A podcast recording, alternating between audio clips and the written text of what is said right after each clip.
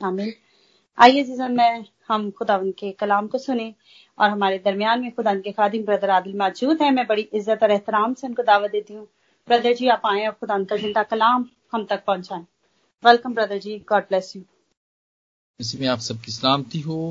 Thank you very much sister invite करने के लिए फिर खुदावंद ने मौका दिया कि हम खुदावंद के कलाम को सब मिल के सीखें। हमने एक सिलसिला शुरू किया है और हम सब मिल के सीख रहे हैं मुबारकबादियों के बारे में बियाटीट्यूड्स के बारे में। और हमने पहली हमने मुबारकबादी सीखी। इससे पहले हम इसको कर चुके हैं, सीख चुके हैं, जो कि थी, मुबारक है वो जो दिल के गरीब हैं, क्योंकि आसमान की बादशाही उन्हीं की है।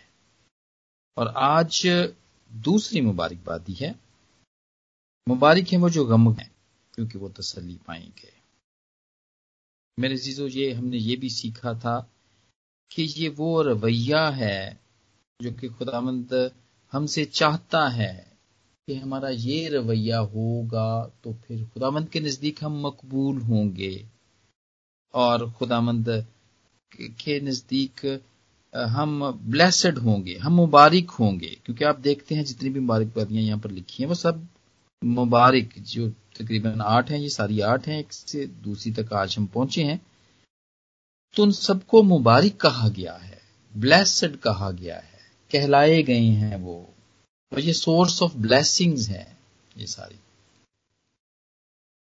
और ये वो एटीट्यूड है जो कि हम अगर रखते हैं, अगर रखते हैं तो बड़ी अच्छी बात है ऑलरेडी रखते हैं। ये हम जब भी कोई चीज़ हम खोलते हैं सुनते हैं तो ज़रूर, मैं आपको ज़रूर इस बात का, मैं ज़रूर आपसे मैं रिक्वेस्ट करूँगा कि जब भी खुदामंद के कलाम को हम खोलते हैं, आप अपने आप को सामने रखें कि मैं कहाँ पर हूँ।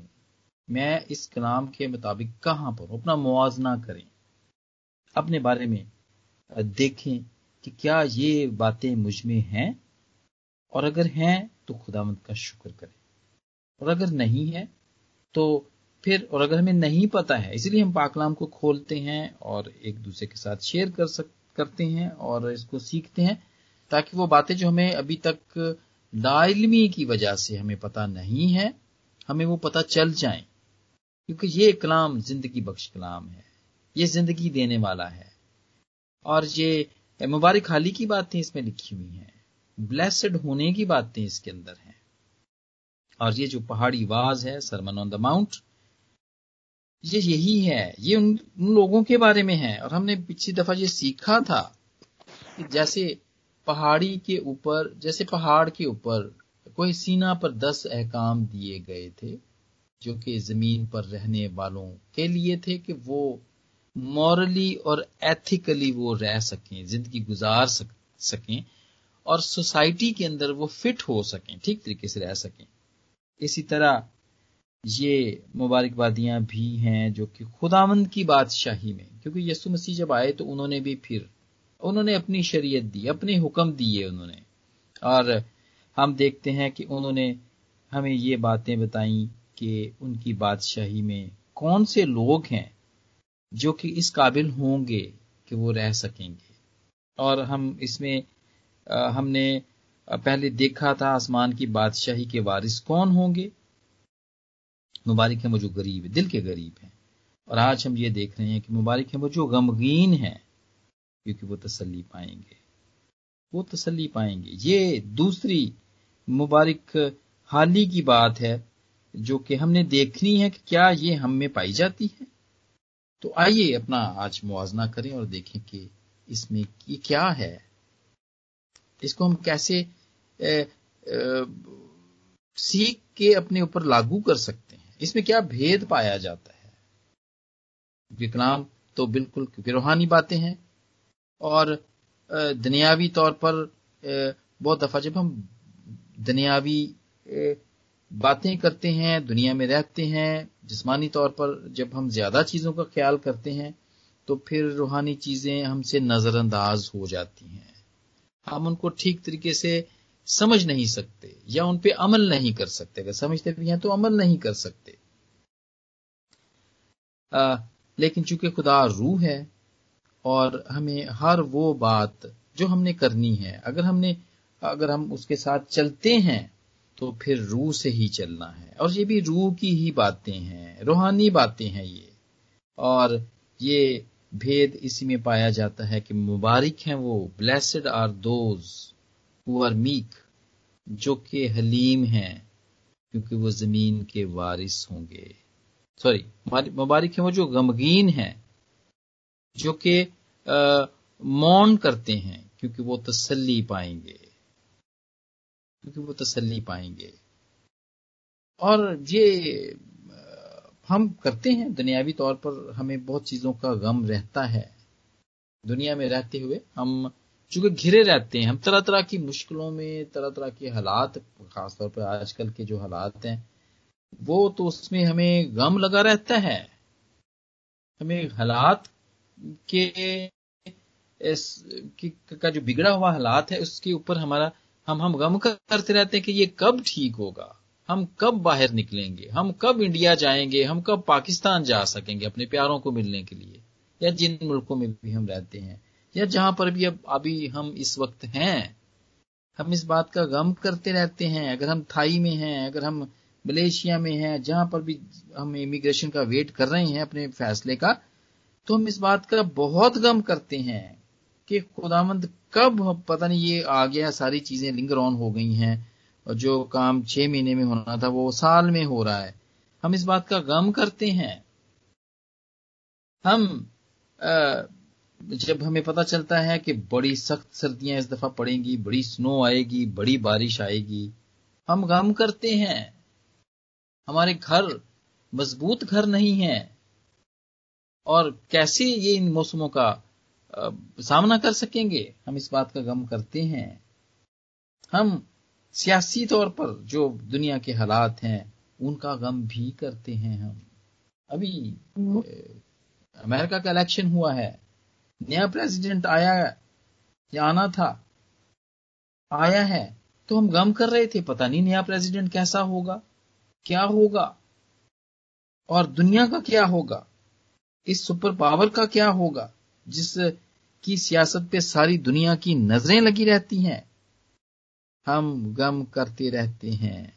ऐसी चीज़ों का, अपने बच्चों की नौकरियों के बारे का गम हमें, उनके अंदर बार आने जाने का गम, बीमारी, गुर्बत, हालात, ये सारी चीज़ों का हम गम। इवन के अपने खानदानी खानदानी गम भी है, हमें रहता है। कि हम किस तरफ़, हमारा खानदान किस तरफ़ जा रहा है, वो तरक्की नहीं कर रहा दुनिया में। वो पीछे है, वो पीछे दूसरे खानदानों से वो पीछे रह गया है।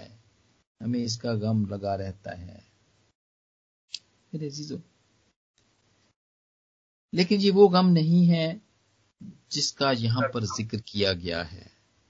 ये फ़र्क डिफरेंट गम है जो यहाँ पर लिखा गया है, जिसके बारे में कहा गया है कि वो मुबारक होंगे। ये वो दुनियावी गम नहीं है जो हम करते हैं और खुदावन ने कहा जी हम मुबारक होंगे इसलिए कि हम गम कर रहे हैं। क्योंकि ये तो टेम्परेरी गम है। ये तो इस दुनिया में रहने के गम है जो कि हम कभी ना कभी आ, हम हमें वो फेस करने पड़ते हैं और करते हैं हम। लेकिन जो खुदावंद हमसे चाहता है कि हम जिन बातों पे गम करें वो सबसे पहले यही है। यकूब का चौथा बाप आठवीं से आयत से लेके दसवीं आयत तक। अभी सिस्टर ने इसको पढ़ा। क्या गुनेगारो अपने हाथों को साफ़ करो अराय दो दिलो, अपने दिलों को पाक करो। अफसोस और मातम करो। ये है गम। अफसोस करो। नामी आयत में लिखा हुआ है, यकूब के चौथे बाब की नामी आयत में। अफसोस और मातम करो और आए दो दिलो, अपने दिलों को पाक करो। अपने गुनाहों पर मातम करना, गम करना, मौन करना, ये चाहता है खुदावंत। ये चाहता है, हम में से सबकी जिंदगियाँ, ये सारे बदली हुई जिंदगियाँ हैं, इसलिए तो यहाँ पर बैठे खुदावंत के कलाम को सुन रहे हैं हम। क्योंकि ये सब बदली हुई जिंदगियाँ हैं, ये वो वाली जिंदगियाँ नहीं है, जो आज से साल पहले, या पाँच साल पहले, या दस साल पहले, जब भी हमारी जिंदगियाँ बदली थी ये वो जिंदगियाँ नहीं है। लेकिन मेरे अजीजों, जो भी गुनाह हमसे हुए, जो उन पे फखर ना करें खुदामद ये चाहता है, बल्कि उन पर अफसोस करें और करते रहें। अफसोस करना है, किसी बात का, किसी गुनाह के ऊपर फख्र नहीं करना। कि मैं आज से पंद्रह दिन, पंद्रह साल पहले जो मैंने बहुत बड़ा गुनाह किया था, मैं वो बड़ा फख्र मुझे उसके ऊपर कि मैंने वो किया था। क्यों? इसलिए कि खुदामंद को पसंद नहीं है, बल्कि उस पर अफसोस करें। उस पे अफसोस करते रहें मेरे अजीजों। और इसी तरह इसी तरह मैं जबूर भी इस पर यही कहता है कि उसकी माँ ने उसको गुनाह में जन्म दिया। गुनाह के अंदर वो पैदा हुआ। और ये पैदाइश से ही जो मारूसी गुनाह है, वो उस पर अफसोस करता है। जबूर नवीस उस पर अफसोस करता है। और ऐसा ही अफसोस मेरे अजीजो फखर नहीं करना। अगर भूल जाए खुदावन से माफ़ी मांगी है खुदावन ने माफ़ किए हैं। भूल जाए तो अच्छी बात है, वरना फख्र नहीं करना उसके ऊपर। लेकिन जब भी याद आए, उसके ऊपर अफसोस ज़रूर करना है, मातम करना है। और ये कहना है कि वो लालमी के अंदर, वो हमें हमें आगाही नहीं थी, हमें पता नहीं था। हमने वो गुनाह किया है खुदामत तूने उसको माफ़ कर दिया हम तेरा शुक्रगुजार हैं, लेकिन मेरे जीजो उस पर फख्र नहीं करना है। सबसे पहला, मुबारक खाली की बात, अगर हम खुदाम के सामने जाते हैं और हम अपने गुनाहों पर अफसोस करते हैं। तो खुदामद हमें ये कहता है खुदामद के पाकला में ये लिखा है कि हम मुबारक होंगे। मुबारक हैं वो जो गमगीन हैं, जो गम करेंगे। ये वाला गम करेंगे। अपने गुनाहों पे गम करेंगे, अफसोस करेंगे। वो मुबारक होंगे। वो मुबारक होंगे। और इसके बाद सिर्फ़ अपने ही नहीं, अपने बाप दादा के गुनाहों का। अपने, क्योंकि नस्ली, लानत नस्ली होती है, सजा भी नस्ली होती है, और ये नस्लदार नस्ल चलती रहती है। नस्लदार नस्ल चलती रहती है। और बहुत सारे हवाले में इसको आज अगर सब बयान करेंगे तो फिर हम अपना कंटेंट आज कंप्लीट नहीं कर पाएँगे। उन पे अफसोस उन पे मुआफी उन पे मातम करने की ज़रूरत है फख्र करने की ज़रूरत नहीं है। फख्र करने की ज़रूरत नहीं है। अफसोस करना है कौम की हालत पर। पहले अपने आप पे मातम फिर अपने गुनाहों पे मातम फिर अपने आ, फैमिली के बाप दादा के बच्चों के, उसके गुनाहों पर पे अफसोस और मातम, और उसके बाद फिर कौम की हालत पर।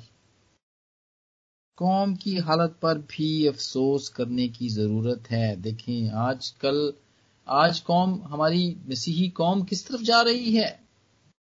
क्या कर रही है वो? कितने, इतने तो नहीं है। ये देखें, थोड़े लोग हैं। हम सब लोग जो मिले हुए हैं यहाँ पर, बहुत ज़्यादा होने चाहिए थे। बाकी के जितने लोग हैं वो दुनियावी तौर पर उनके पास वक्त है, खुदावन ने दिया हुआ है, लेकिन वो किसी और सोशल मीडिया पर है, जो कि खुदा की बातें नहीं, बल्कि दुनियावी बातें वहाँ पे बयान हो रही हैं, वो दुनियावी बातों में दिलचस्पी ले रहे हैं, सियासी बातें हैं, और इसी तरह और बहुत सारी ऐसी बातें हैं, जो कि वक्त जाया करने की बातें हैं, और वो उनसे कुछ हासिल नहीं है। वो उनमें लगे हुए हैं। कौम खुदावंत की तरफ़ नहीं आ रही। कौम की हालत खराब है और थी भी। जिसाया 58 पहली आयत से ही हम देखते हैं। जिसाया को कहा गया कि गला फाड़ के चल्ला और दरेग ना कर, नरसिंगे की मानद अपनी आवाज़ बुलंद कर और मेरे लोगों पर उसकी खता और याकूब के घराने पर उनके गुनाहों को ज़ाहिर कर। उसको कहा गया कि ऐसा कर। कौम की हालत पे, और मेरे अजीजों, कौम की हालत एक दफ़ा नहीं, एक और भी दफ़ा। आप देखते हैं अजरा। अजरा की किताब देखें, और उस पे हम अगर दसवां बाब उसका पढ़े, और अजरा जो जो काहिन था, उसको काहिन बना के भेजा गया। शाह फारस ने उसको वापस भेजा, बाबल में था वो। वो असीर ये कैद होकर आए थे, लेकिन शाह फारस के दिल में खुदाबंद ने डाला और उसने इन सब जो कैदी थे यहूदी, उनके ग्रुप को वापस भेजा कि जाके यरूशलेम में जाएँ और जाके हैकल की तामीर करें और जो बाकी बचे कुचे लोग हैं, उनको जमा करें। जो वो वहाँ पे जाता है और उसको फिर पता चलता है, अगर आप इस किताब को पढ़ें, दसवें बाब में जब उसको पता चलता है कि लोगों ने, यहूदी लोगों ने बड़ी गलत मलत शादियाँ की हुई हैं गैर कौमों में खुदावंद ने शादियों को मना किया हुआ था इनको कि उनको नहीं करना। और वो वहाँ पे ऐसे ही होता है, जब उसको पता चलता है, जब वो गिनती करता है कबीलों को वापस से असर नौ उनको जमा करता है, और जब उनकी गिनती होती है, उनको पता चलता है कि लोगों ने बड़ी ही मखलूत शादियाँ की होती हैं।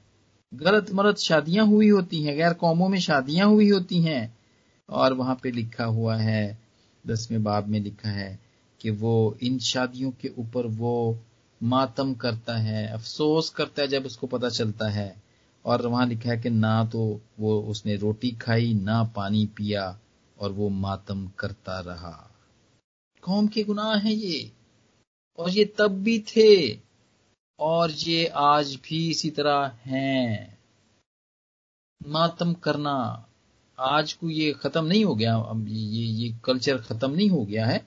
आज भी हम मातम करना चाहें, जो कि खुदावंत को पसंद है, जो कि वो चाहता है कि इन बातों पे हम मातम करें, रोएँ और अफसोस करें, वो ये है कि कौम की हालत पर हम अफसोस कर सकते हैं। हम, हमने अपने आप, अपने गुनाहों पे मातम किया, हम अपने खानदानों पे अफसोस और मातम किया, और हम अपनी कौम के कामों पर भी अफसोस और मातम कर सकते हैं। क्योंकि खुदावन का कलाम ये हमें कहता है और उसके ज़रिए से हम मुबारक, हम उसके ज़रिए से हम मुबारक कहला सकते हैं।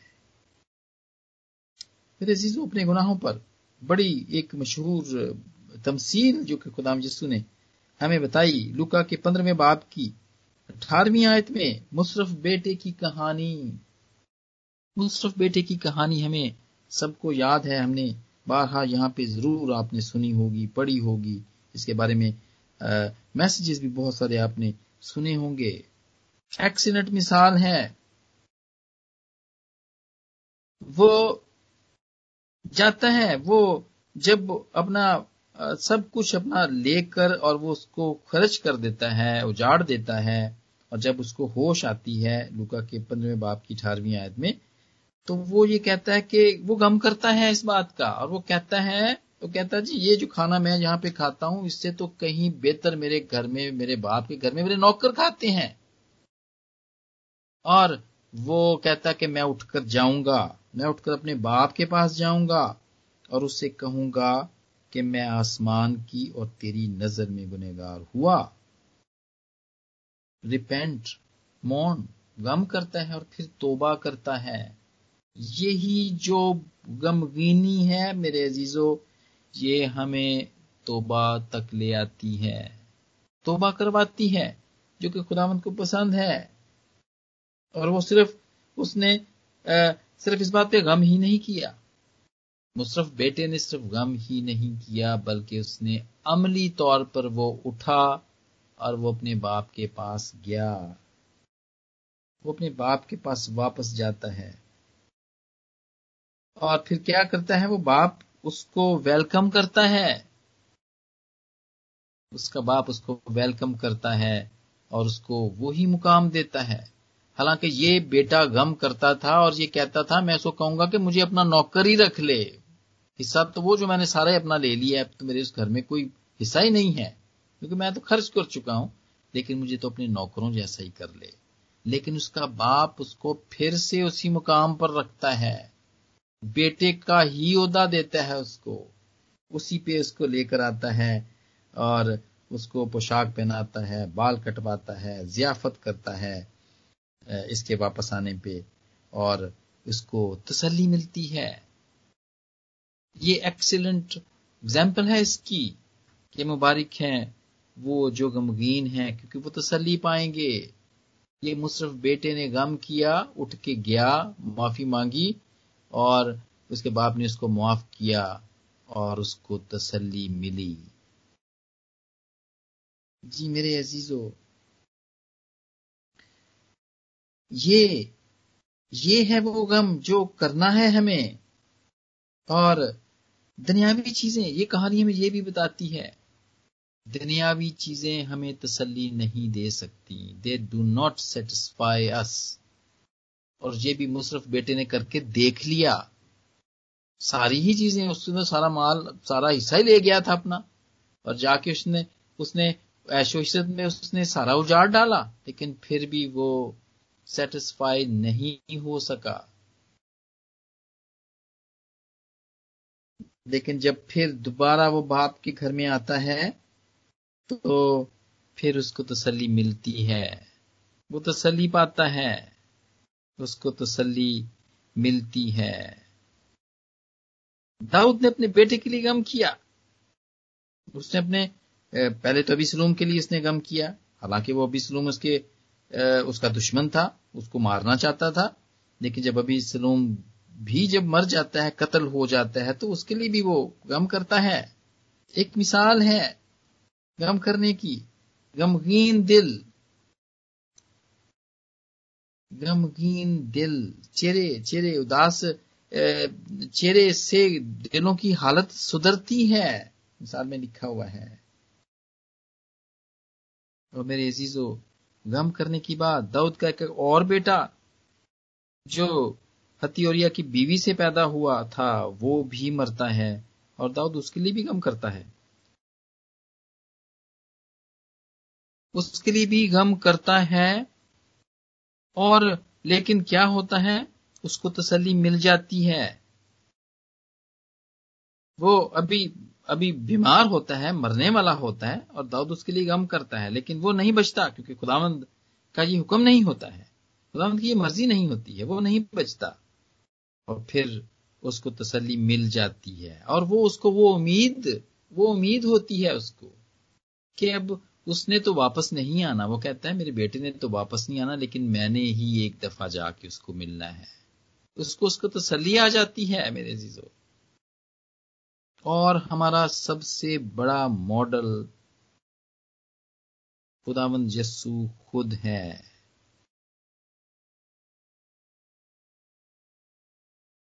जी मेरे अजीजो, गम करने की बहुत सारी बातें हैं और हम सीख सकते हैं। बाइबल के जितने भी लोग हैं, उनसे हम सीख सकते हैं। जगह जगह पे लिखा हुआ है। खास तौर पर बाइबल में तो एक किताब है, नोहा।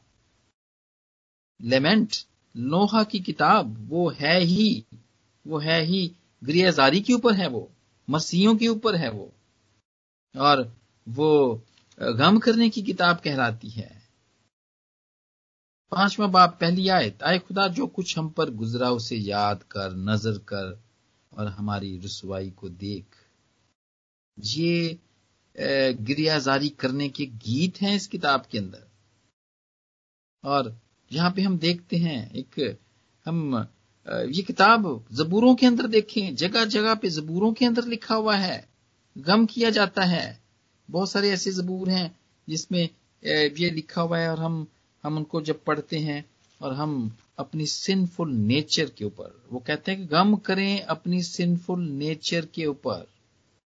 हम हमारी जो आ, आ, हम हमारी जो हालत है उसके ऊपर हम गम कर सकते हैं। कितना वक्त है जो हमें गुजारना चाहिए? वक्त का दसवां हिस्सा, दो घंटे चालीस मिनट एक दिन में, और हम कितना गुजारते हैं खुदावंत के साथ? अगर नहीं गुजारते तो गम करना चाहिए, अफसोस करना चाहिए मुआफी मांगना चाहिए। क्या खुदावंत हम तुझे नहीं दे सके? हम तुझे नहीं दे सके। और नवीस, हम देखते हैं जबूर नवीस बहुत सारे जबूरों में जबूर दस के अंदर देखते हैं थर्टीन के अंदर देखते हैं सेवेंटी सेवन के अंदर देखते हैं जबूर बाईस के अंदर हम देखते हैं और आ, हम हम जबूर तेरह के अंदर देखते हैं।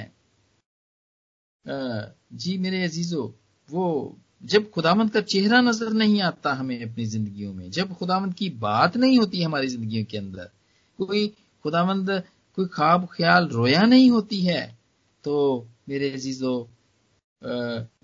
इस बात का फ़िक्र करें और गम करें और अफसोस करें, क्योंकि जबूर नवीस भी ऐसा ही किया करता था। जबूर तेरा की पहली आयत, आए खुदावंद कब तक, क्या हमेशा तू मुझे भूला रहेगा?